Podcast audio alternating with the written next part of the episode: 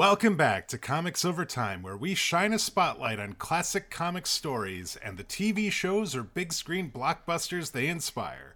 We'll look to connect the dots from the comic book panels to the moving pictures, examining where the adaptation followed the comics closely and where they decided to go their own way. And when we're done, we'll try and answer that most important of questions who told the tale best? My name is Dwayne, and with me, as always, is my good buddy Dan. Dan, how's it going? It's going really, really well, Dwayne. It's been a been a been an exciting week. It's been a long time since I've been this excited to talk about a comic book movie.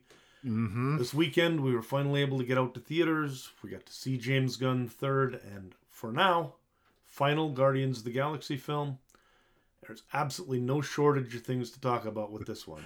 Are No. you ready for this, Dwayne? There, the, I mean, we got to get ready because yeah, there was a lot of movie to get through. So we're gonna jump in quick to comic book news, and in fact, we're just gonna kind of streamline this this week. No, no future MC MCU news right now or any comic book stuff.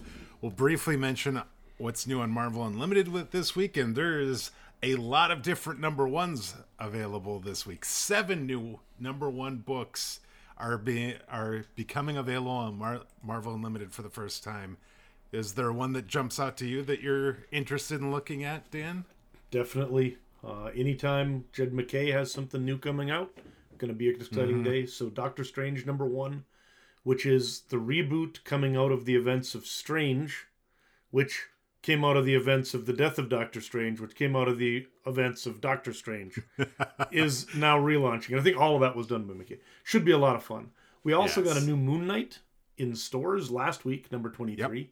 And on Marvel Unlimited, number 20 arrives this coming week. So, for Moon Knight fans, there's a lot going on as well. Yes, definitely. Uh, Venom, Blade, Silver Surfer, a bunch of others have number ones coming out this week. So lots of different uh, things to look at if if you're uh, looking for something new in Marvel Unlimited. So, Absolutely. all right, Dan, we've looked at Marvel Unlimited. Do you have a recommendation for us this week? Absolutely. So it's it's a time of barbarians. It's actually been a really good time to be a sword and sorcery fan this last few years. And just recently there's two cool new titles that came out. Images The Last Barbarians by Brian Haberlin and friends follows a group of adventurers who are trying to get this boy that they call the Vessel safely to his destination. And the Mighty Barbarians from Ablaze is sort of this league of extraordinary fantasy fighters uh, that features a bunch of different IP characters of old, like Kull, Morgan Le Fay, Nanook of the North, uh, and others. That one's by Michael Moreci and Giuseppe Cafaro, with Barbara Nosenzo and Jim Campbell. Moreci, if you'll remember, is the one who was doing that barbarian book that I liked so much earlier this year. Yes. Interesting note I only got to read Last Barbarian because I accidentally stole it from my friend Ken, who shares a, a pull pile with me. And I thought it was my barbarian book and it was his barbarian book. So, sorry, Ken. I'll get that back to you sometime. with that out of the way, I think we dive into talking about Guardians of the Galaxy Volume 3, which is the brand new movie. So, this right here is your spoiler warning. We are going to talk at great length about the movie, everything that happens, character development, characters dying.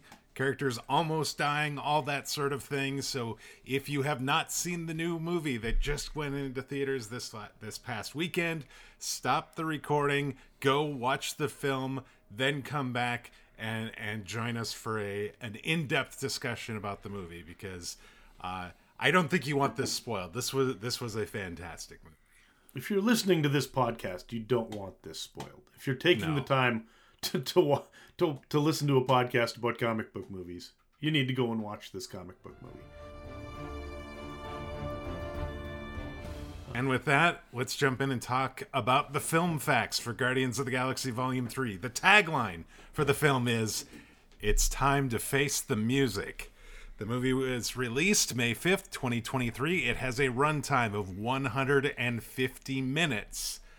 So far, box office take Thursday through Sunday, it has grossed $282.1 million worldwide, Domestically, US and Canada, more specifically, it has grossed 114 million, which is actually the second highest grossing weekend opening weekend in 2023.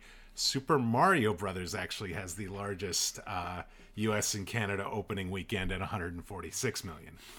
All this on a movie budget of $250 million. It has an IMDb rating 8.4 out of 10. The movie stars Chris Pratt, Zoe Saldana, Dave Bautista, Pom Clément Karen Gillan, Bradley Cooper, Vin Diesel, Will Poulter, and Chuck Chukwudi Iwuji. The movie was written and directed by James Gunn. So those are your film facts for Guardians of the Galaxy Volume 3. And Dan, boy, do I have a challenge for you. You get to try and recap everything that happened here, and I, I'm I'm definitely not going to hold you to the two minutes for this. Yeah, this is a, this is a disaster. It's actually not a disaster. It's awesome, but it's amazing yes. how much happens. Like how many different scenes and settings and places and characters that we're going to be seeing. So I'm going to drop these into sort of individual little packets of a couple minutes or so. We're going to talk about them and then continue on. So we'll do right. I'm going to I'm going to do my 2 minute recap. I'm just going to do it 4 times. there we go. Is that cheating? So it No, no it's no, not, Dwayne. No. No. No. All right. So, let's let's go ahead and get started. Guardians of Galaxy Volume 3 starts out with a custom Marvel title sequence. It's filled with all sorts of previous Guardians moments, after which we are immediately dropped into an adorable litter of baby raccoons. Things aren't great for these little critters, though, because a hand is closing in, and one adorable baby animal is about to be grabbed. As that happens, we see his face morph into Rockets, who's sitting listening to Quill's Zune kind of on a step out in the middle of nowhere. By nowhere, I mean the actual head of a god nowhere, where the Guardians have been setting up base recently, including in the holiday special. Relatively quickly, the team actually ends up being attacked by a superpowered attacker from space. Rocket is badly injured in their battle. Uh, the attacker actually is this gold covered uh, creature called Warlock, and he essentially is the character who'd been sort of introduced by the massive c- cocoon that we saw at the end of the last movie. As Nebula tries to save Rocket, who's been badly injured during the battle, she actually finds, or they find, a kill switch in his body that prevents them from doing any invasive medical procedures, including life saving help, because in essence, Rocket is a piece of patented technology that whoever made didn't want being messed with. We then flash back to Rocket's time in a lab sort of prison with fennel animals who are being experimented on, include Teefs, Floor, and Lylla, who become his friends. We next learn that the Sovereign and Warlock are creations of a being called the High Evolutionary, who is also the one that was experimenting on Rocket. He now wants Rocket back, he sent Warlock to get him, and he's angry when Warlock returns and has failed to bring back his property as he'd commanded him to. Meanwhile, the Guardians have found evidence that Rocket's kill switch was made at a company called OrgoCorp. Yes, that was that was the setup for this whole film. I I was a bit surprised that we had basically Rocket get injured right away because I felt like this movie was going to be very rocket centric, and in, and in fact, actually, this ended up being a really great storytelling method because interposed with the things that were going on in the present with the Guardians trying to save Rocket, we were getting these flashbacks and seeing how Rocket came to be who he is way way back when and and his uh, time with the High Evolutionary. It's almost like he's in a dream state. But you're right. It's it's weird that there's no real question that this is Rocket's movie. It's Rocket's yes. story. Yes. And he spends most of it unconscious and right. nearly dead. Yes. So that's not exactly what you would have expected going in, but it does work really well. So, yes, it does. So what did you think other than that? There was there was not a whole lot of time to sit down and get your popcorn.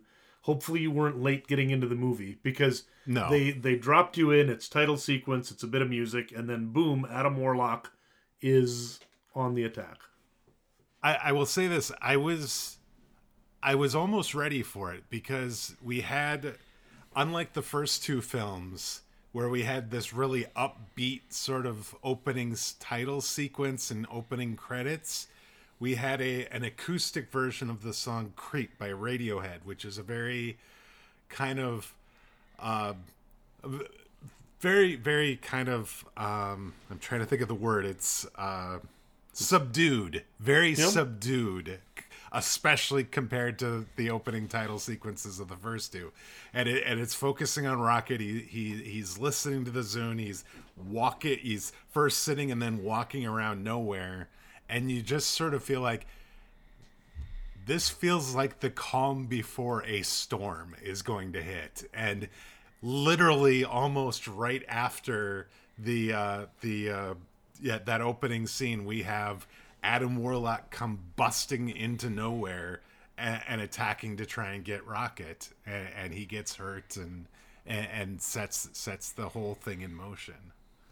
Incidentally, by the way, there is a small additional thing that I didn't talk about where, for whatever reason, it appears Peter Quill starts the thing in sort of fat Thor mode where he's just Yes. sitting around drinking, feeling sorry for himself. This happens, he's he's so drunk he can't stand. Ten minutes Uh-huh. later a battle starts and he hops out of bed and starts shooting and there's never anything made the rest of the movie of this you know that he was suffering that quick way. transformation yeah He's just yeah. completely back to, to normal. Maybe a little whinier than normal, but basically back to normal the rest of the movie, which I find is a little strange. What it did give us, though, that I think is very interesting, is one of the most ominous sequences in the trailers yes. was watching um, Nebula carrying Peter Quill out from someplace with all of the Guardians walking along next to them. yeah And it looked like probably Peter Quill. This is, I think, where the Peter Quill is going to die rumor comes from. And Yep. instead, he's he's just dead drunk. He's passed out. Yeah, he is drunk and cannot stand, much less walk. what I do wish I'd done is gone back and looked at that earlier, because as and even in the original in the original trailers, if you really look at Rocket Raccoon, he's just walking along sipping on his milk from his milk carton while they're mm-hmm. walking, which would be highly inappropriate for like some you know yeah, funeral if they type were situation. like mourning the So, loss of Star yeah. Lord. Yeah, so they kind of gave it away but but i think that was the most interesting thing is that that ended up being very good at misdirection for them yes. I, I've got some information about that particular scene that we'll talk about a little bit later that I found out about mm, in, in researching this. But why don't you go on and, and continue the recap? sure with the help of the ravagers and gamora gamora's actually hanging out with the ravagers now not with the guardians because this is of course a different gamora from a different dimension or a different time they help to infiltrate this weird organic slash biological headquarters of the Orgocorp, and they steal Rocket's genetic records with the help of a scientist named Yura, who may or may not have been into Peter. Unfortunately, the key they need to save their friend has been removed just recently from the records, and they realize that they actually need to head for the High Evolutionary's headquarters to get the key from his lieutenant's computer in his head. While this is all going on, we continue to get rocket flashbacks every once in a while, during which we see that he continues to be experimented on and he's becoming increasingly intelligent. Gets to the point where eventually he even solves a problem that was beyond the high evolutionary himself. This both interests and sort of infuriates the evolutionary, who then decides that although Rocket is a failed experiment like his friends, he's going to incinerate his friends, but Rocket he's going to dissect to take a look at his brain. This does not sound good at all, so Rocket decides to plan an escape. He's actually been grabbing little parts from various things while he's been out of his cage uh, previously, and he assembles a, a lockpick that allows them to get out of their cage, and they're going to run away and fly away into the sky on a rocket like he'd always wanted to do. Unfortunately, though, As he's unlocking it, the evolutionary finds them. He kills Lylla, and then in the fight with Rocket, he actually kills both of his other friends as well.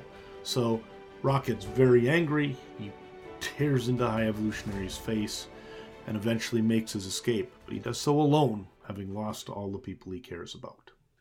That is that is such a rough set of scenes, particularly that the the uh, the final sort of uh, back uh, flashback scene where we had where we see Rocket getting basically just an undressing by the evolutionary. Like, how are you so smart? Why were you able to figure this mm-hmm. out? This, that, and the other thing. he's like, and then he then he lets them in because they've been dreaming about going to this new world, and that that's where we see the clip of the four of them laying on the ground talking about you know going to this special world, uh, the the the new world that that that the high evolutionary is going to create, and he's like, yeah, you you all are monstrosities. You're you're just test subjects to get me to the the real perfect uh, creatures that I, that that I was able to create. Now that you were able to figure out the problem that I I couldn't mm-hmm. fix with their aggression, and and then just that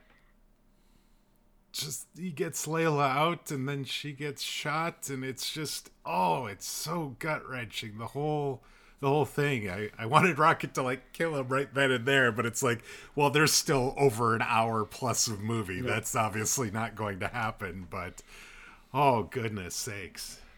Yeah was there was there anyone who was affected by that scene in your uh, in your theater by any chance? Because uh, pretty much the entire row that was I think in probably most of the theater, but I could only really see the the row I was in. It was it was super tough. There there in some ways almost should have been a like a, a warning on this because I think for people who really are passionate about or sympathetic to animals and animal yeah. pain, there was some bad stuff going on. My wife cried through like half of the movie. Every time that the poor little animals even came on the screen, she was she was not doing well. And right. so the there was a lot there. It was very powerful. I think one of the things about it is that to an extent I like the fact that even just a little ways into the film, less than half the way into the film, you knew that no one was ever going to root for the high evolutionary. This was no. not a guy who's going to be redeemed. This is not a guy who is going to come back and be the hero, right? Everyone in the theater wanted him dead and would be perfectly happy to see whatever happened to him. You know, it's yeah. it's really kind of strange because I was, I was talking to somebody and and just said that you know when you look at most of the other Marvel villains, they have ideas that in a certain context might be taken as something that's that's justified uh-huh. and and they take it a bit far or whatever you know you've got your people who wander around unironically with the Thanos' right mugs, you know? Right. I cannot imagine anybody walking around with a, the high evolutionary was right mug and not just being shunned by all of society, right? Right. Yeah, because no. this guy's just awful. Eh, we're going to talk about this a little bit later. And I actually was like, I was really impressed with how well the character was written and how well the character was acted because it, he really did not seem like like you you kind of knew that something was up with him but like you I don't feel like you knew for sure exactly how evil this guy was until about that scene. Like it was at that point it's like the, the the wheels sort of kind of came off there, and it's like, oh god. Yep, he's that sort of very quiet evil that sometimes seems like it's reasonable until you realize that no, he's just truly insane. Evil. Yes. So and, and and then he starts talking and saying crazy things, and then you're like, oh, oh, okay, that's what's going on here. Yep. We also get a number of scenes showing us how broken Peter is because of losing Gamora. And we begin to understand just how much the new Gamora really is a different person than the character we knew. She has no interest in Quill, she has no interest in really their family, and she doesn't even understand it. And she really loses patience with the whole team. Eventually, she tries to call the Ravagers to come and get her, and instead gives away their location to Warlock's mother, Ayesha. Uh, she then sends Warlock after the team, with the High Evolutionary threatening to destroy the entire sovereign people if Warlock does not return Rocket to him. The Guardians soon arrive at Counter Earth in search of the key they need, and they land in a suburban town filled with Animen, human animal hybrids created by the High Evolutionary on this new, very similar Earth, intended to be a perfection of humanity that doesn't have all of the evil and the problems that the human race suffers from. Drax immediately wallops a small child with a kickball, getting the, the team in trouble with the locals, but eventually they make some friends. They go in and visit a nice family and have some soda. They borrow a car and they head off to the giant pyramid at the center of town where they're told they're going to be able to find the guy with the computer in his head who they need to save Rocket. Everyone realizes this is obviously a trap, but Peter decides that that's fine. It's not really a trap if you know you're going into a trap, it's a face off. He turns out to be somewhat correct because even as the evolutionary is starting to destroy the counter Earth and have his massive ship lift off into space, Peter manages to kill a number of his assistants, and then Peter and Groot jump out of a thousand or two thousand foot up in the air building, and Peter uses a Groot glider to sort of glide himself down with the kidnapped bad guy that has the computer he needs. All right. Yeah, this was this was a lot of action in a very short period of time. You you had both you had like the A team and the B team. A team going in with Star Lord to actually talk and distract the evolutionary while while you know they were also trying to get the key from one of his henchmen, and then you've oh. got got Nebula and the B and, team's all supposed to stay back with the ship, and then, then they end up the, on the ship. Yeah, the B and C team because Drax decides that's not the way he wants to play it. Right. And so, yeah, it is an awful lot going on. I like the fact that you do get to see sort of just that cockiness of Star Lord, and and the way that he does things is literally just to figure it out as he goes along. He's like, I don't really yeah. have a plan, but I kind of am the plan, right? As long as mm-hmm. we've got me, it'll be fine. Yep. And Groot with a thousand guns. That yes. doesn't hurt either. A massive killing machine made of wood. So, yeah. I, I, I did love how he turned into a glider as they were as they just basically get get the uh, the recorder computer thing off the henchman's head, yep. jump out the window, and then basically Groot gra- grabs Peter and then sprouts these like glider like wings, uh, and and they just you know land ever so relatively gently on the on this on the on this uh, you know in this small stream and stuff, and uh, it's just it is just crazy. Yes, I I do wish the recorders had actually looked kind of like the recorders that we've seen before, like right. actual Rigellian recorder type recorders if they're going to have them. But uh-huh. such is the way. Um, overall, this whole part of the movie seemed to be sort of just a we now have to really up the stakes and move things along. Because not really a lot resolved here just a ton of stuff blew up right? Yes. The literally the whole planet. Like here again is how awful this guy is. He's raised this entire wonderful peaceful group of people this entire earth. And then he just destroyed the whole thing. Like all of yes. these people whose homes that they'd been in and that were watching at the window and whatever, they're all dead. Because he's just like, yep, experiment's over. I'm gonna pull the plug and go someplace else with my new crop. Yeah, they and, they weren't they weren't perfect enough. Yep. So we need to, uh, which is why he needs Rocket. He's like, Rocket's smart. He's he he's figured out things and isn't like dealing drugs or any of this sort of thing. And he's like, there's all all some of it wasn't just the aggression that needed to be kind of removed from the equation and now there's more things he's trying to figure out how to remove and he feels like the key to it is getting Rocket's brain and being able to examine that. Well, and and I think that the other thing is that he he implies that none of his other creations have ever really had any kind of spark of genius either. Sure. They yeah. they've never been able to do anything that surprises him, essentially, Yeah. except Rocket. He's the only one who's ever been able to sort of exceed his master. And while that frustrates him, it's also what he realizes he needs is to be able to make someone who can make creatures that can do great things themselves. And maybe this explains partly why like Adam Warlock's people are such just bland Yes. sort of sort of Yeah, sort of Sovereign you know, weak just- sauce. They're yeah, the they're beautiful. Just weird. They look perfect, but they're just there's not much there for personality, right? Just just sort of a flat line there Yep. as far as personality goes. And that Warlock be the- actually ends up having the most personality of all of them. and partly that might be because he's kind of a child, you know, that he mm. is he is underbaked, so that that maybe he will hopefully uh, in future movies he'll keep that.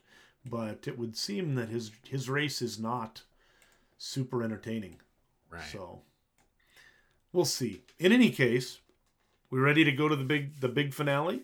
Yes, let's do the big finale here. As this is all happening, Warlock then is actually shown returning to the ship trying to grab Rocket, getting in a fight with Gamora. Gamora defeats him. She starts up the ship. She saves Quill after they've kind of crash landed. Um, and they grab the computer code, which again is literally, quite literally, extracted from the head of the High Evolutionary's flunky. Rocket feels better, everyone hugs, they head off to save Drax and Mantis, and that gets complicated because those two have discovered a hold full of children. At this point, it then turns into a bit of a rescue mission. Quill calls Kraglin and has him bring the entire skull of Nowhere into the space of Counter Earth to join in the battle. They take a big shot at the pyramid out of their eye and then crash the skull itself into the evolutionary ship so that they can build a bridge. While this is going on, the reunited team murders many mini Hellspawn and indeed one big Hellpig in an extended hallway fight. Mantis saves the kids by taking them across the bridge created into the the nowhere skull, and Rocket finds a batch of baby raccoons that he can't leave behind. As he tries to save them, Rocket and the High Evolutionary end up facing off in a final battle, where, as usual, Rocket is aided by his friends, and they end up defeating and killing the High Evolutionary. Quill nearly dies again, going back for his Zune device. But our heroes all make it out, along with the kids, raccoons, Adam Warlock, and a bunch of other random animals, some of which are extremely large to be bringing onto another ship. The team then goes its own way, with Peter deciding he needs to return to Earth to see his grandfather, Drax ending up staying to take on the role of dad to an entire population of kids, and Rocket taking over as the leader of the new Guardians team. That is, that Cue is- Redbone. Yes, yes. There you go. It is. It is. It was quite the the finals final act uh, of this movie. There was so much going on and a very satisfying, I think, actual final battle with the High Evolutionary, in which it wasn't just Rocket. Rocket started it, but and Rocket ended it, but it was it was it was the entire team there to to help to help him with that. Yep. And also the just the overall amount of carnage that the Guardians kind of put the hurt on these various sort of lackeys of the high evolutionary in this last in this last act. There is the almost 10 minute, I think, scene where they're just they're just going at people in this hallway. And a lot of people are saying it's like the greatest hallway scene in Marvel history. It I, I think Daredevil is still going to be hard to beat for that, to be quite frank. But you know, I mean, the Guardians, the, the Guardians had a lot more hardware. Let's put it that way. Let's. uh the it, it is arguably one of them in, in a in a cinematic universe filled with really great hallway fight scenes the this is up there in like the top three. I think I will. And I will not argue that. It, it is. It it is quite something and yeah it, it highlighted pretty much every member of the team doing what they do best. Lots of just weird camera angles and the motion things slowing down things speeding up. I know somebody asked james gunn specifically about how what was he satisfied with how that turned out and and was this like the pinnacle of his directing career? And he said that it was absolutely one of his pinnacle moments of his directing career is he was very happy with how that turned out and and I cannot say I blame him for that. No, I agree with that. I absolutely enjoyed it. I think it was interesting to see the way each of the characters did some new and different things, especially with Nebula, seeing her kind of super arm over the last part of the film as she got to do more and more almost like Iron Man type stuff. She had the she had the flying wings early on. I kind of wish she'd had those later. Uh, Yeah. Almost like this weird sort of like unfeathered angel kind of look on the wings she had. That was that was pretty cool. So they did a great job of giving you the kind of action moments that you know you're going to have at the end of a Marvel movie.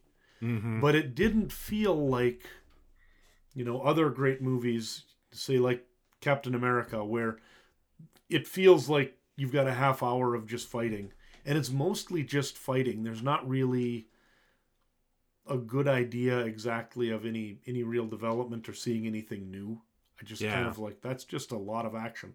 it it doesn't drag at all and and Didn't. some there there was there were moments in some of the other like final acts where there's these big battle scenes where it just feels like it just it just keeps going it just keeps going well how long can this last but this this i mean it was very well paced and there were there were breaks kind of in there because you were flashing over to the over to nowhere or you were seeing different people. You saw Groot basically save Adam Warlock after he sort of was about to attack him and then ends up passing out because he's, you know, t- still not fully recovered from, you know, the his most recent attack and that sort of thing. So there was, it was just really, really well done. It didn't feel like two and a half hours. Uh, You know, No. we talk about this being two and a half hour film.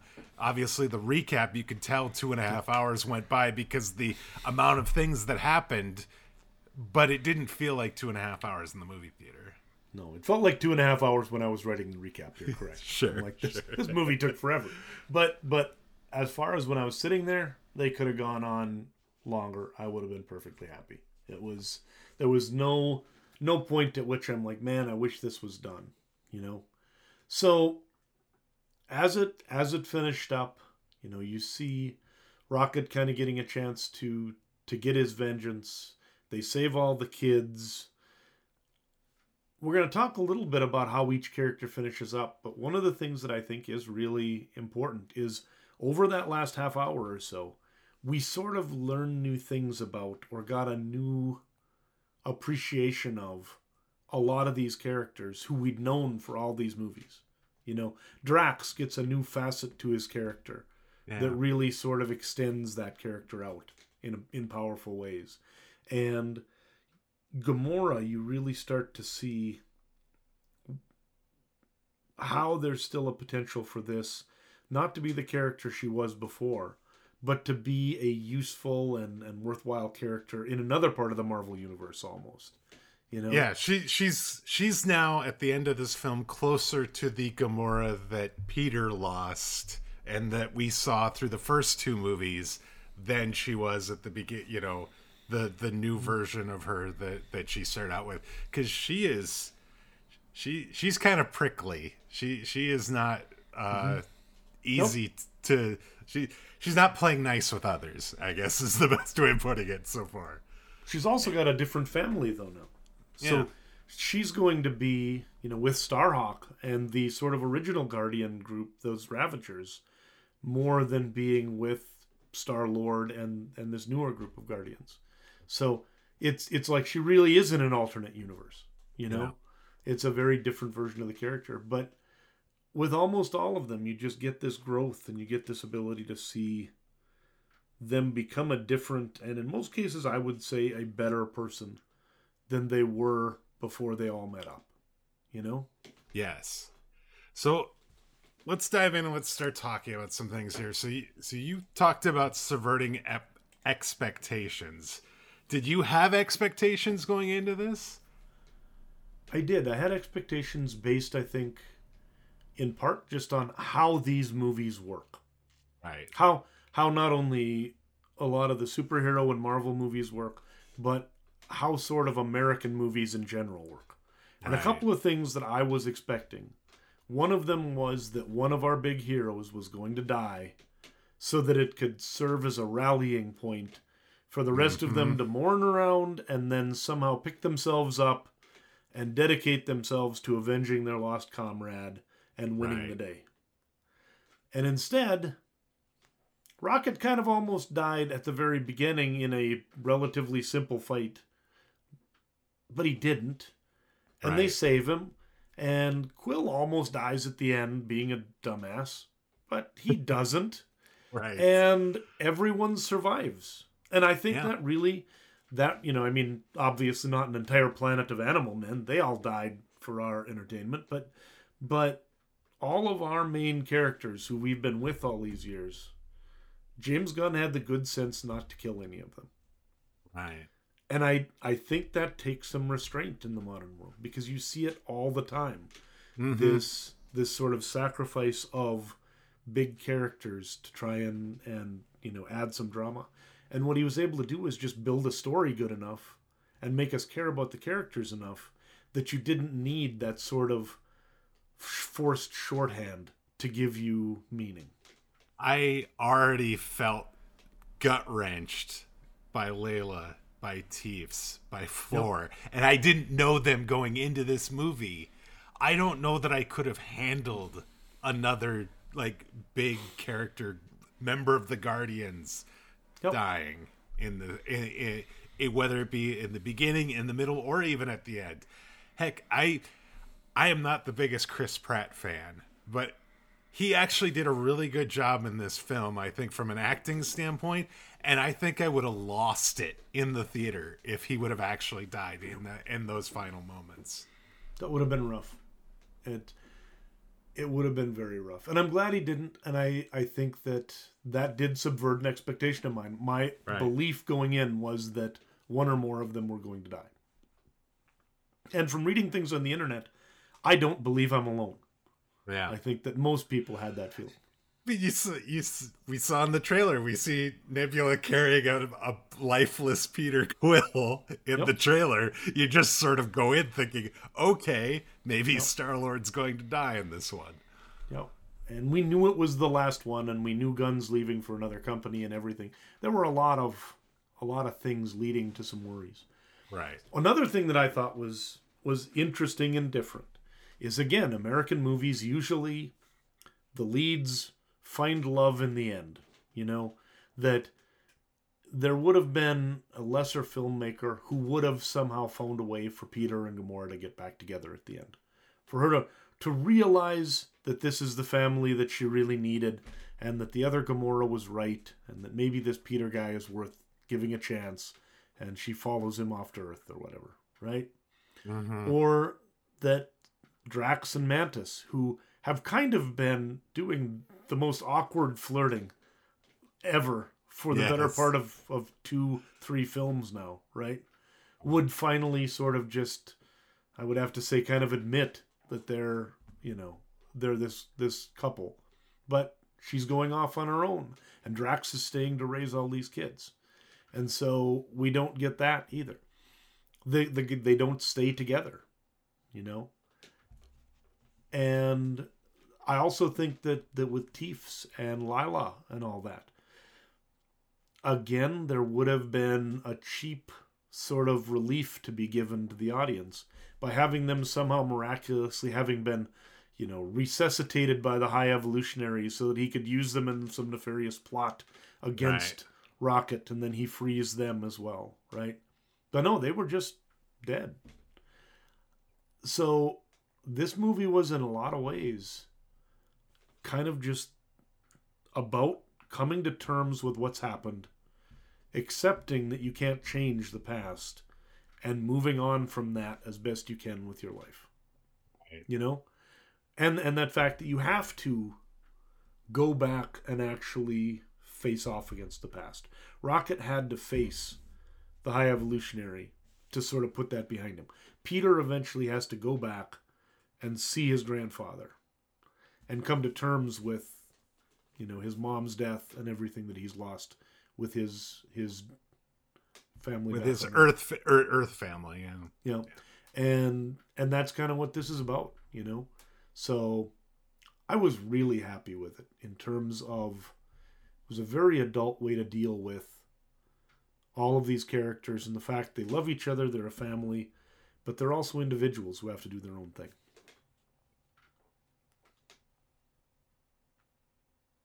So we talked about this being Rocket's story all along, and even though he was hurt, we we saw those flashbacks, and it this this really felt like a a sort of spotlight on Rocket, and and I and I think he is such an interesting character, and I have a much greater appreciation for Rocket now, having seen this movie and I think I will appreciate him more seeing the other movies again now, just because having this complete sort of story and the flashbacks and everything. James Gunn even said somebody asked him, "Is Rocket your favorite Guardians character?" and he said, "Yes, he by far that's his that's his favorite character." And mm-hmm. and he he was planning from Guardians 1 to have a rocket centric focused film. You know, we had Peter get a lot of focus in the second film. We this was this was the same sort of spotlight on Rocket, his past, his friends, everything, and it was it was so well done. Yep. Yeah, it and again, I think that the genius, you know, Gunn sometimes seems to almost imply that he is somebody who's not really in in some ways a geek on the comics and he does his own thing and he writes a script and whatever. But there is a deep understanding of Marvel lore that was required to come up with what he did. Not Yeah. just everyone is going to take Rocket Raccoon and think, you know, what if he was one of the high evolutionaries Animen? And then move those together into a story and and make it this powerful. Because this really is almost like the absolute best of adaptation. Because you're taking these disparate elements from the Marvel universe and tying them together in new ways that make much stronger, more impactful connections than what's in the comic books. You know, Yeah. Rocket's backstory in the comics is eh. Rocket's backstory in the movies is one of the most just heart wrenching, sort of, you know, deeply affecting things that you'll ever see in a comic book movie. And he's and he's an animated raccoon, for heaven's sakes. Yes. You know?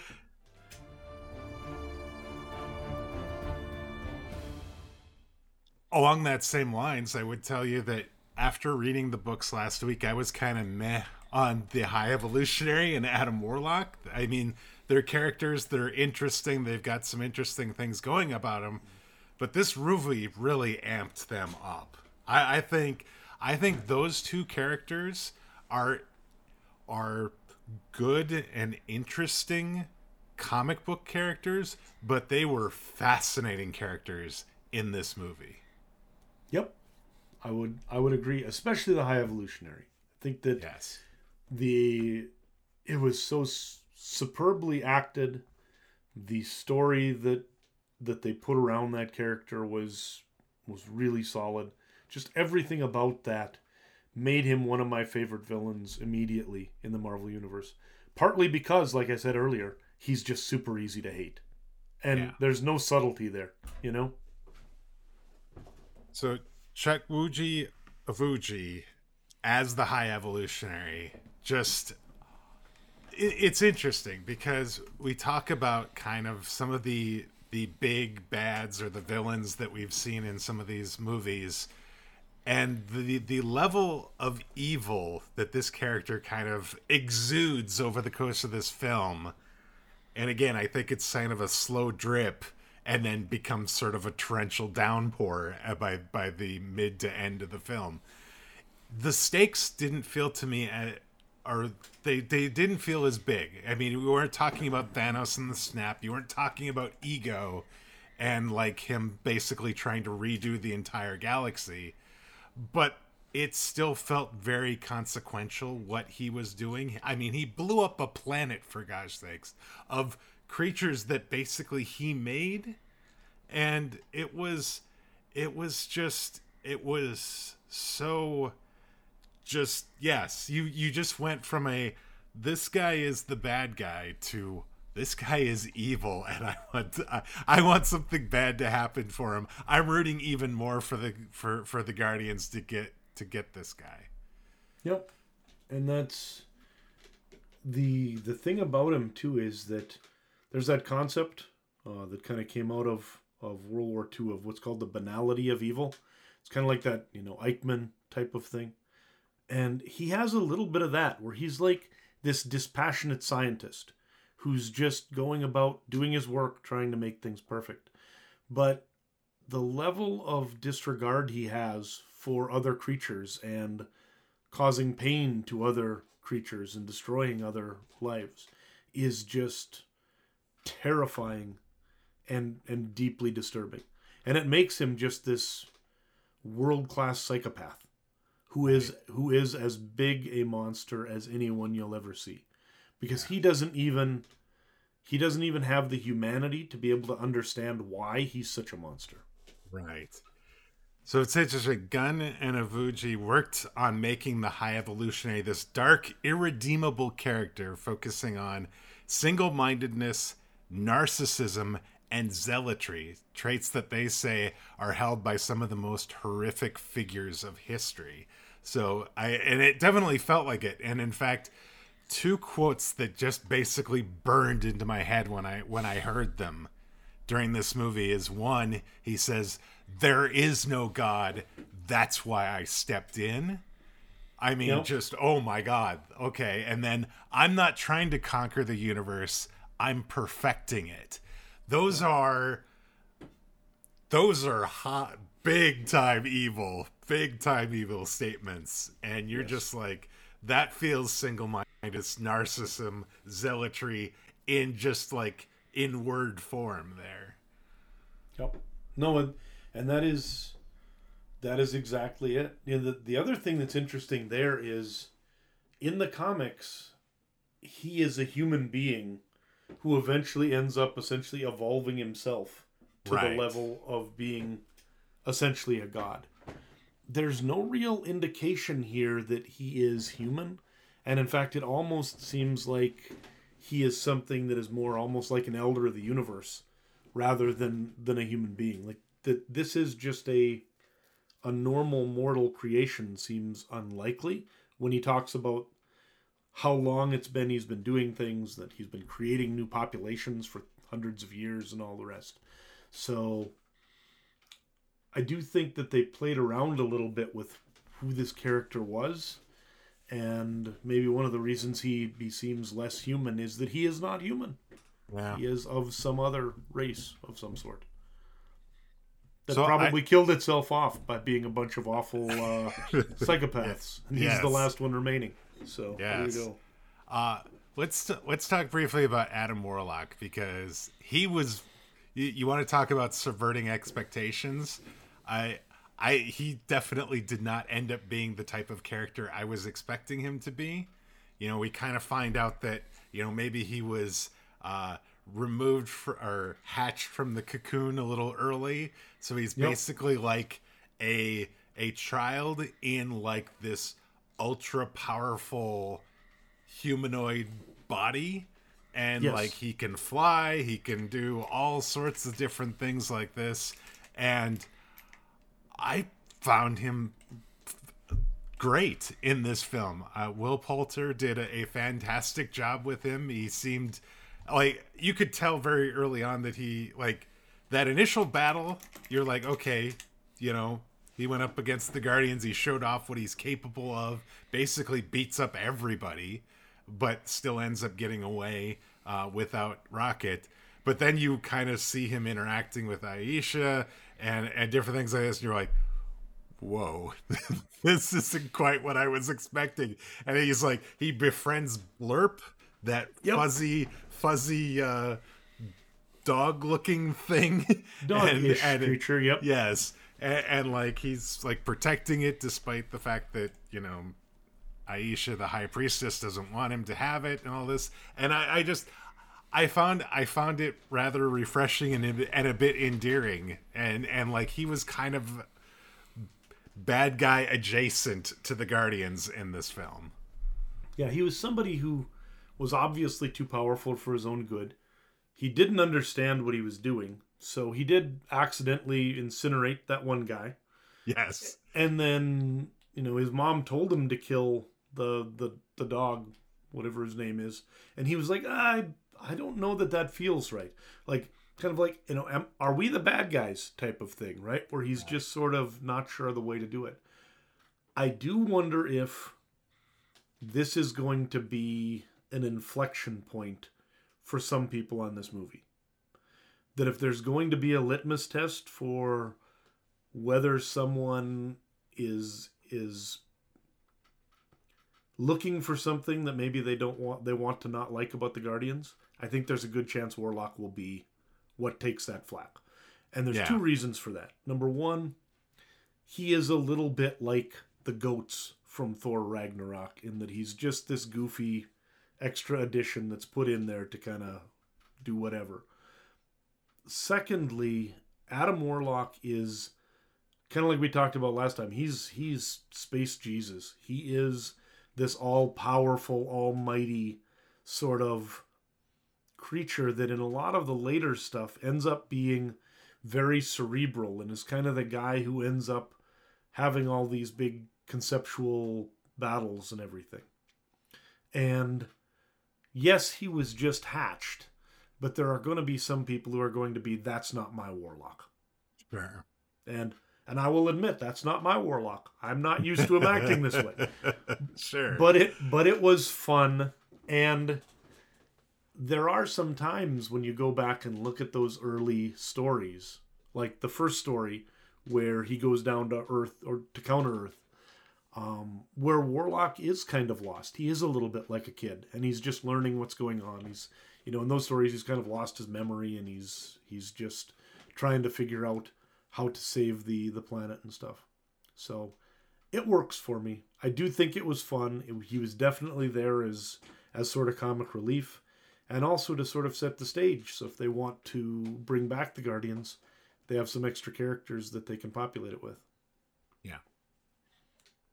So let's talk about the special effects because obviously, this being a cosmic, a Marvel cosmic film, there was the opportunity that there could be a lot of special effects. And by and large, I think the special effects of this film were actually quite good. Fantastic. Yeah. I really enjoyed the special effects. I mean, some of them were dumb, like the big bouncing around on marshmallows stuff in the, in Yeah. the multicolor suits and whatever. But they were Right. Uh. fantastically rendered goofy scenes. so and not and not dark like they weren't No. like it, you it's not like you couldn't see things everything was really well lit and really well done. Uh, they they seem to have learned a lesson, turned a corner, whatever you want to call it, as far as that. Uh so james gunn this like week leading up to the movie release was tweeting out these screen tests for rocket for Lylla and some of the other kind of uh creatures uh from from like some of rocket's flashbacks that the Framestore vfx company did. They are so fantastic like the baby rockets like the raccoons and then seeing Lylla do this like little dance thing and unbelievable and and you can't and obviously that hallway scene is is brilliant and there there's no way that that doesn't have vfx in it as well and it just Oh, yeah. it was brightly lit hallway lots of stuff going on you know blasters and electroshock things and all this that you know nebula's arm turning into the, you know a sword or whatever and it was just all of it start to finish even the ridiculous stuff was looked ridiculous because it was supposed to look ridiculous not because Nope. it was vfx that didn't look good Nope. I thought it was all really well done, and I really enjoyed it. And that's a long movie with a lot of very complex things, and you know, I think it's easy to forget also that besides all of the other VFX, you have two full characters that are digitally rendered. One of whom is the star of the movie, and our ability to get lost in the fact that Rocket Raccoon is a real, real human being we care about is absolutely core to this movie working. right You know? And how often did you look at Rocket and go, that's a well rendered piece of CGI? You didn't. From like the moment his face first appears on the screen, and it's a very strong close up or very Yep. tight close up of his face, all the way to the end. It was it was some humanoid creature. It was not some VFX that we're watching. Know, and I think there's two things that I would credit James Gunn for on this. And one is that he seems to have very tight scripts and know what he's doing. So there's less sort of waffling back to try and fix things or change things later in the show than there are in some of them, which means fewer reshoots. And secondly, Marvel, just in general, has, I guess this isn't Gunn, but just Marvel, has started to, it appears, kind of tone back their plan for releases and outputs from like four movies and four TV shows a, a year to three and three. And I think that may have given the effects rooms a little bit of time to breathe and actually do what they needed to so that we're getting fully rendered, well done CGI at the very beginning. I've never believed any of the problems Marvel has had has had anything to do with the talent of the people who's doing their CGI. It's just that they either haven't they either haven't had the time or they haven't put the resources into getting it done the way it needed to be. Yeah, the I mean the interesting thing is like with with specifically the last two Guardians movies, we've seen both this one and Guardians 2. There's like 10 VFX studios that are working on these films. And so, you know, just out I guess bringing in more resources to to to work on this. If you're if this is a big budget film, bring in the resources that you need in order to make sure that there's not crunch at the end to try and get stuff in in a film to get it to get it to release date. It is it is and and if you get enough of those, then you get stuff like what the Framestore is doing and making these just really amazing looking VFX things that you're instead of thinking about how this looks terrible, you're like, oh my god, look at these baby raccoons on the screen. This is amazing. Yes. Yep. No, it's every everything they did was good. So I I was really pleased with the effects, and and even things like. You know, they make all of these ships and everything like that, and they all look cool and whatever. But there are very few ships in a Marvel movie that have ever looked cooler than the Bowie did, their new ship, when it's set down in that in that suburban community. Because there's something about actually getting something that fantastical down into the context of what you actually understand. And you're like, oh my god, that thing's big. Yeah. And then it just looked really amazing, uh, kind of within that, that different sort of, of context. So the Guardians films, specifically the second one, I think we talked quite a bit about there being kind of this idea of family and not only just family as in blood family, but the family you choose, the family you end up being a part of in your life. Know, And, and this this very much feels like a continuation of that of the of those themes. Yep. It is interesting because one of the things that I, I did read uh, from Gunn uh, after I think after I took some of these notes even was he was talking about how the first Guardians movie was about friendship. The second one was about family. and this third one becomes about the self. That you know that the first movie is about a bunch of people who are lost finding friends to kind of help them through. The Yeah. second one, that group comes to the point where they love each other so much that they can become a family and really accomplish great things together. And the third one becomes this is a group of people who care enough about each other and trust each other enough that they're then able to sort of self actualize within the team because they've got this support system and they learn enough that they can then move off and become what they need to be in their own lives. And that's what the end part is Yeah. that you've got the family that then you know they've grown long enough they're strong enough and they've made each other strong enough that now they can go off on their own you know like Mhm. uh, somebody going off to college or somebody going off to try and find a new job someplace something they might not have dared to do if they didn't have that support system and that structure Yeah, yeah. Uh, it, it it was interesting. We had Groot's first words that we could understand in this film. His the last words Groot says is "I love you guys," and we actually understand that. And I loved the fact that somebody asked James Gunn about this. He said, "Why? Why were we? Why did he say something different? Why did he? Why? Why did we hear something different?" And he's like, "The audience now understands what Groot's saying, like all the other members of the team. We're now." As an audience, a member of the Guardians, that we've been around them long enough and we're a part of the team that we could because everybody else understands them. And in fact gamora the the newer gamora actually has this transition in the film as well. At the beginning she doesn't understand what what groot is saying. And then when they're on Knowhere at the end of the film she understands what he's saying. And it's the same for us as the audience. He's been talking all along. We just didn't understand him kind of like Yep.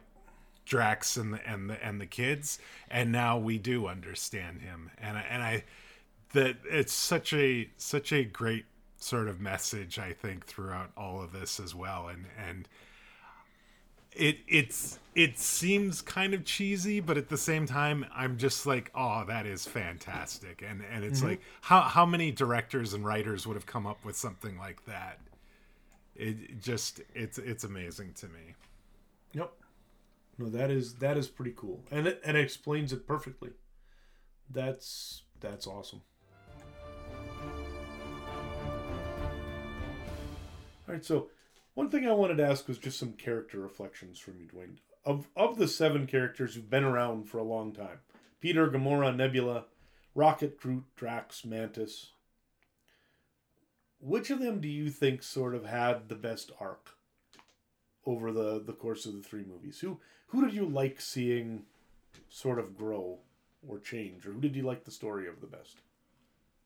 Boy, that is that is tough. Well, I I don't feel it gets fair to Gamora because she's basically a different person than, he, than she was in the first two films. I I actually think like the Nebula to me is actually a really interesting character, and the the kind of the the growth and becoming sort of a member of the team since since like really the se- early on in the second film, and and and that I think is it was actually really interesting. Like she is full on a member to the point where now she's basically going to be leading Knowhere going forward, and um, I wouldn't have expected that when we first when we first saw her uh, in in I think the fir- we saw her in the first film, right? With Yep. her and Gamora talking to Thanos and all that. So They were they were fighting in a little, but she was definitely the antagonist in that one.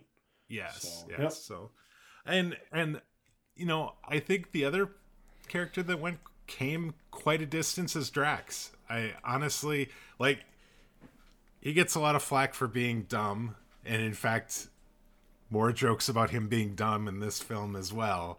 But like, I feel like by the time he got to the end here, and the fact that he was able to communicate with the kids and and everything, I I just liked Drax every time he came on the screen.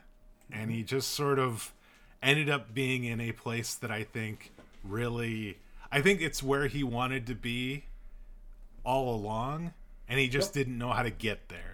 And, and the fact that he got in with this group and ended up, you know, helping them and they helped him, he ended up getting to where he wanted to be. Yep. You know, which is miles away from where he was when we started.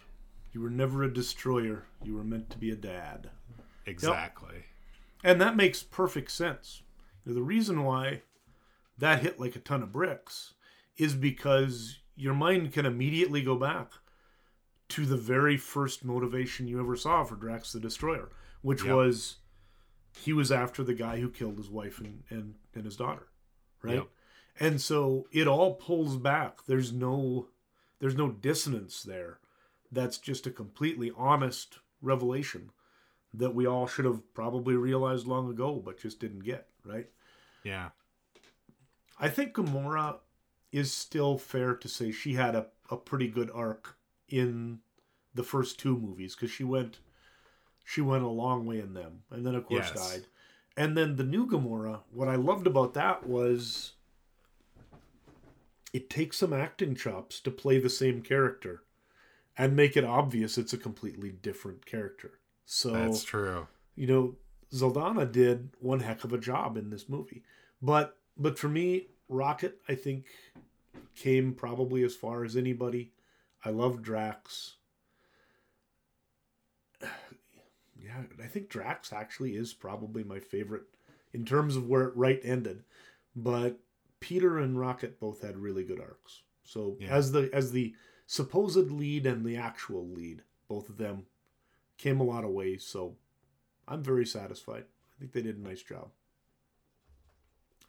All right, Dwayne. I know you want to talk about the soundtrack. For, I mean, for it's a Guardians reason, movie. For whatever reason, you think the music is important here. So yes let's go ahead and let's go ahead and talk about this a little. Tell tell me about the soundtrack. So the soundtrack it's interesting, right? We had two movies, Guardians films, both had really really great soundtracks filled with 70s music, right? And in this film we had a deviation. We had we had you know music from the 80s, we had music from the 90s as well as the 70s obviously and then early 2000s we ended ended the film uh, with some, some from the early 2000s and I don't know. I really, really liked this soundtrack. I know my wife actually thinks that this is the best of the three soundtracks, and and it's interesting because some of these songs I've heard before, right? And and like um, I am going to think of this movie now going forward every time I hear this music. I mean, I loved. We, we talked about Creep by Radiohead as the opening credits. It, it's sort of that subdued, very mellow, almost foreboding sort of song leading into the film as he's walking in. I love Crazy Crazy on You by Heart, which is what what's blaring as as Warlock's making his way into into Knowhere. Um, Beastie Boys. I never would have thought I heard Beastie Boys in in, in a in a uh, in a Guardians film. We had no sleep in Brooklyn, and I'll tell you what, Dog Days Are Over by Florence and the Machine matched the happiness and the sadness of the moment of the of them, you know, winning but also kind of separating at the end of the film Mm-hmm. I mean, you have them dancing while Mantis and her obelisks are leaving. You've got, you know, Star Lord saying, I'm leaving the group and, and we're putting Rocket in charge. They're dancing, and yet you're just like also trying to hold back tears and you're happy, and it's just I loved it. And and I am not gonna be able to hear that song without thinking about the end end of this movie going forward. Excellent. Well, I mean, this is it's always been one of the strengths, right? That is yeah. what the Guardians do better than anybody else is meld music into the moment. What I think is interesting about this one is that it seemed like in many cases Gunn was consciously me- merging the soundtrack with the characters' sort of feelings at the time because he was letting them pick the music on the Zune that would Yeah. then be what we're hearing as well. Yeah. So in some cases, like when you're hearing Creep at the beginning, that's Rocket choosing to play that song. Yeah. So either he's he's commenting on how he feels about Quill right at this moment, which was possible, or it just references the fact that through all these years he's still got that that problem with his internal opinion of himself that he wasn't able to save his friends and everybody that he loves dies and when it comes down to it he just doesn't he can't he doesn't really love or appreciate himself you know yeah. um, so that that interested me. It did mean that at times I think the soundtrack got a bit heavy-handed for me.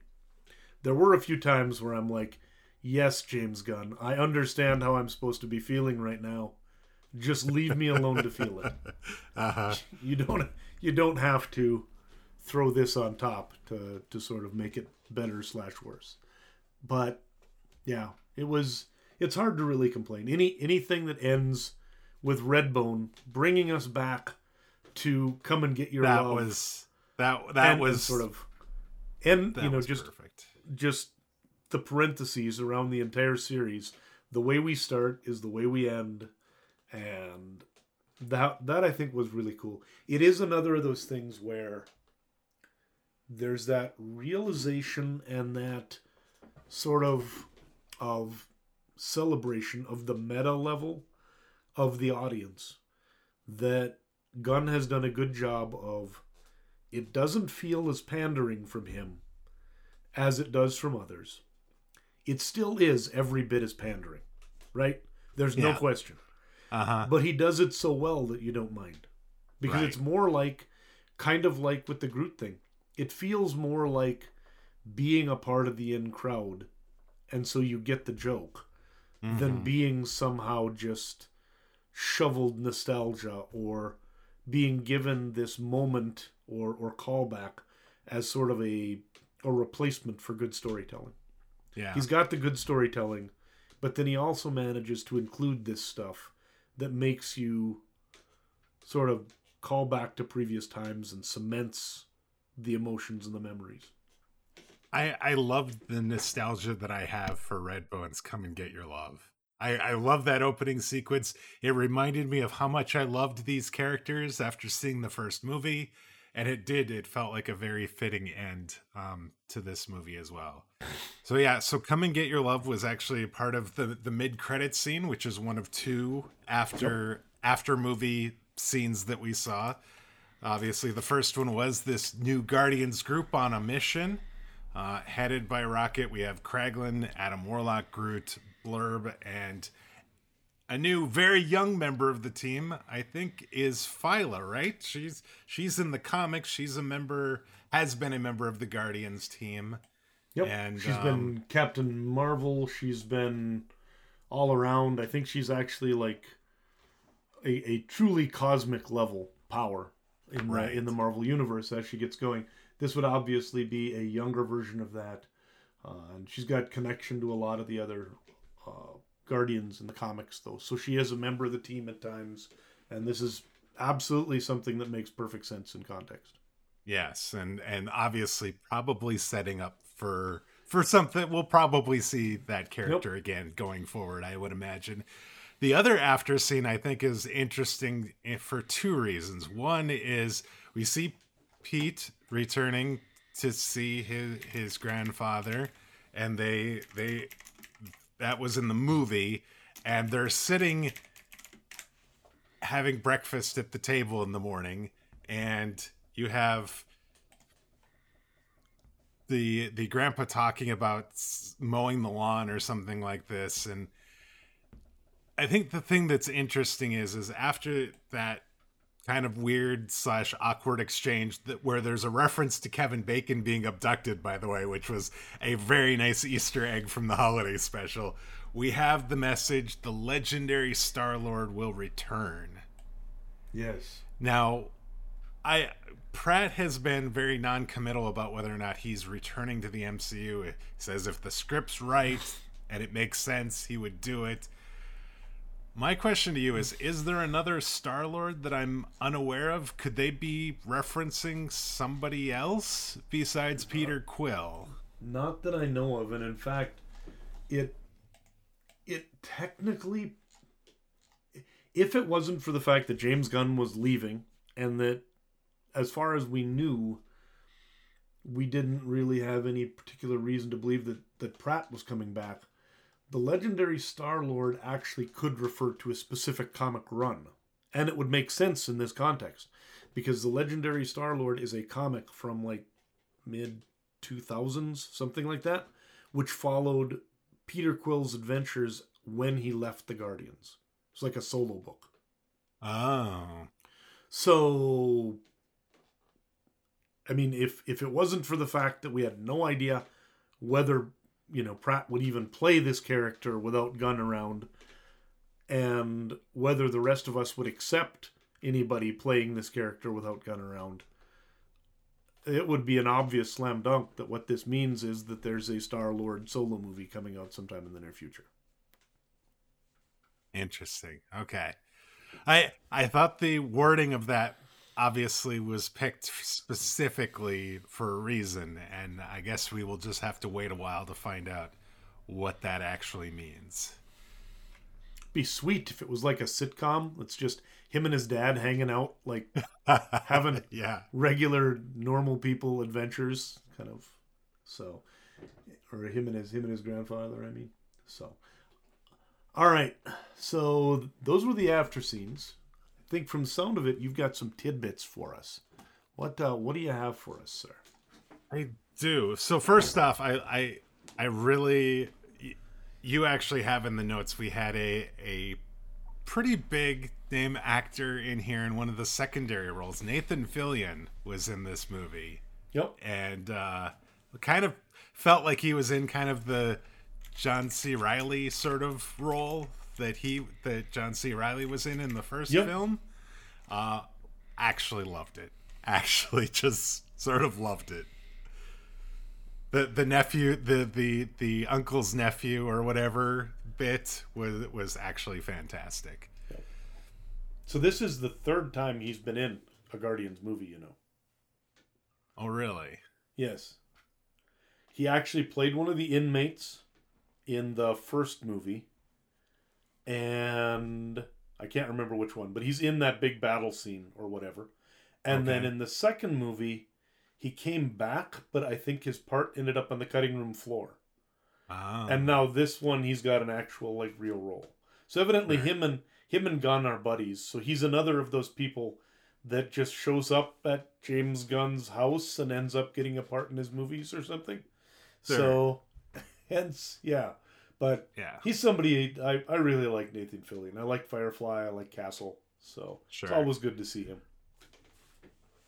So I did find out principal photography for this movie began November 8th, 2021. And working title for the film, we always love sharing these Hot Christmas. That was the name, the working title while this was being filmed. Uh, I found a note on IMDb that says this film set a record for the most makeup appliances used in a single film, having more than 23,000 prosthetics used across over 1,000 actors. Wow. So that's that's pretty crazy. Um, James Gunn based the High Evolutionary and his Counter Earth on H.G. Wells's dark sci-fi tale, the Di- the Island of Doctor Moreau. Yep. Gunn is a big fan of one of the adaptations, Island of Lost Souls from 1932. So, just as a uh, note here, is there a reason why he can't just admit that he based it on, say, the Marvel stories with Counter Earth and the Animen, which are exactly I, what we're just talking about here? Yeah, I don't know. Why does he I, have to I, pretend somehow? Oh, it's H.G. Wells. Some some high high high culture th- sort of thing, I guess. Literally Marvel stories about almost everything in his plot. That's yeah. lame. Just gonna say lame. All right, proceed.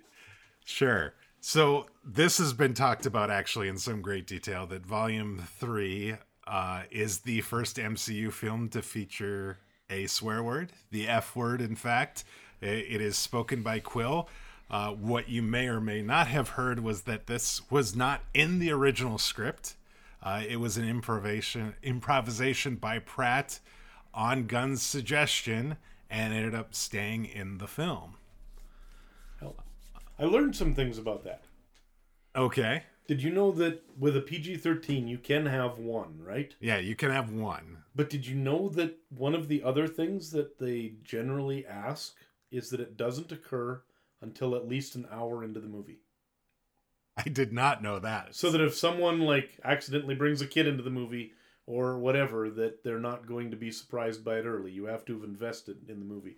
So it's this is like evidently an hour and two minutes in or something. There you, there you go. So we talked about the nebula holding Peter Quill. That is not actually Chris Pratt that she is holding. They actually made a 35 pound, very lifelike looking Peter Quill doll that that she carried for those scenes and in fact it ended up sitting in James Gunn's office for quite a while and was apparently rather unnerving to people that would come by his office and would cause them to to he says scream when when, they would come in uh, which I which I thought was absolutely fantastic That surprised me. Yeah. So obviously there was lots of callbacks to the the first two films and the holiday special. We could be here all day talking about them, but there was a great thread on Twitter uh, on I think it was Friday or it may have been Saturday where James Gunn basically said, "Hey, if you've got a yes or no question about the film and you want to ask it, here here go ahead and do it and I will answer some of these questions." And so we'll have a link to the entire thread uh, but some of the some of the interesting questions and answers for this was was was Dog Days Are Over always going to be the song for the final scene? He says yes. Is there going to be a volume four? No. Is Rocket in a way a personification of you or a character with whom you feel represented? Yes. Nebula's arm is that Bucky's arm from the holiday special? No, it's way better. Was there an actual dog that played Cosmo or was it CGI? No, it wasn't an actual dog. Yes, it was CGI. Does your average MCU Earthling know about the Guardians of the Galaxy? No. Was Rocket's origin story always the plan for Guardians 3? Yes. This is a great question. As early as when you were making Guardians 1, did you already have ideas where volumes 2 and 3 would go and eventually made them made it into the final films or were your initial ideas totally overhauled along the way? Yes, they were, and no, they were not overhauled along the way. Did you ever consider inserting any other Marvel character to cross over into this picture? No. And the final question that I also think is really interesting Have you had conversations with Marvel about their plans for Guardians now that you're done? Yes, he has. So, some interesting things from there. There's a lot of others. He definitely does say that there's going to be some people from the Guardians movies that are going to be in some DC Studios movies. He won't say which ones.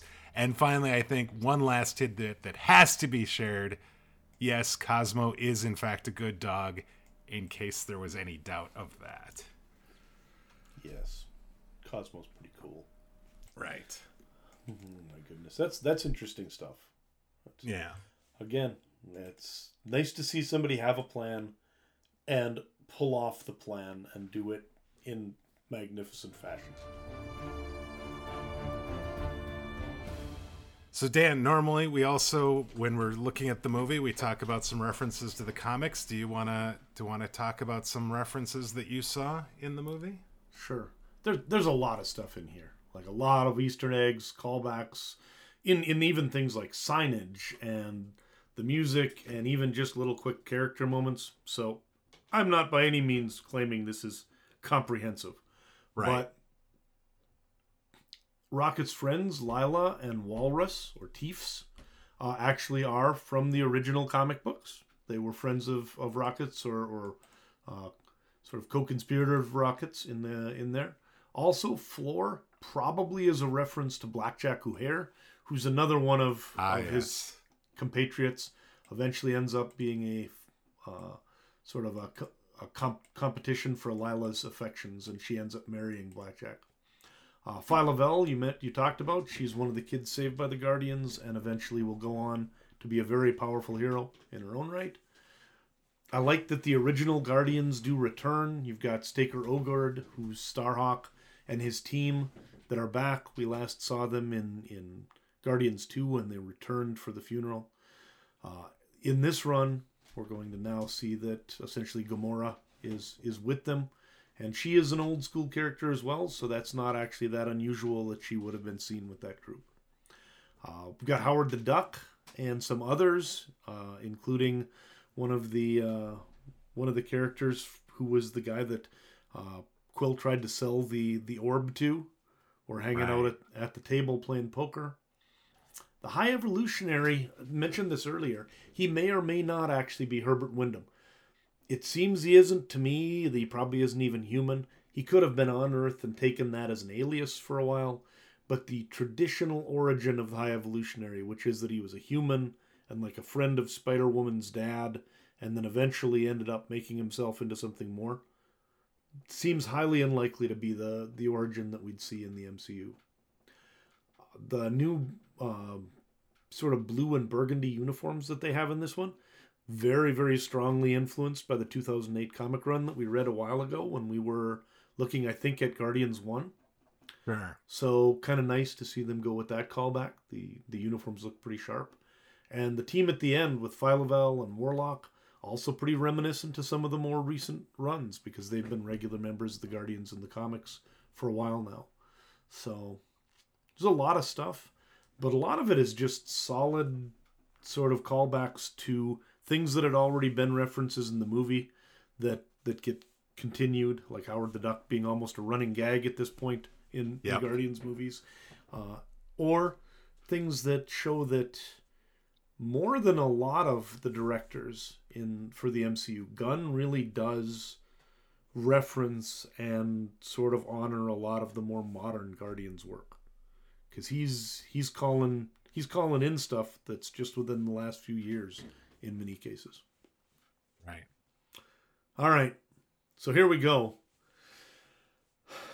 I'm a little disappointed going into this one because I, I see the writing on the wall in the face off, but uh-huh. We we have now read the comics. We've watched a movie. We're gonna take a look and see what our what our pick of the last couple weeks are. So if you have to pick between these two, Dwayne, and if you don't, if you don't feel comfortable making a pick, I'll I'll give you a chance to opt out on this one. Would you think that Warlock number one through eight from back in the 1970s, or Guardians of the Galaxy Volume 3 from 2023 told the story of the High Evolutionary and Warlock better.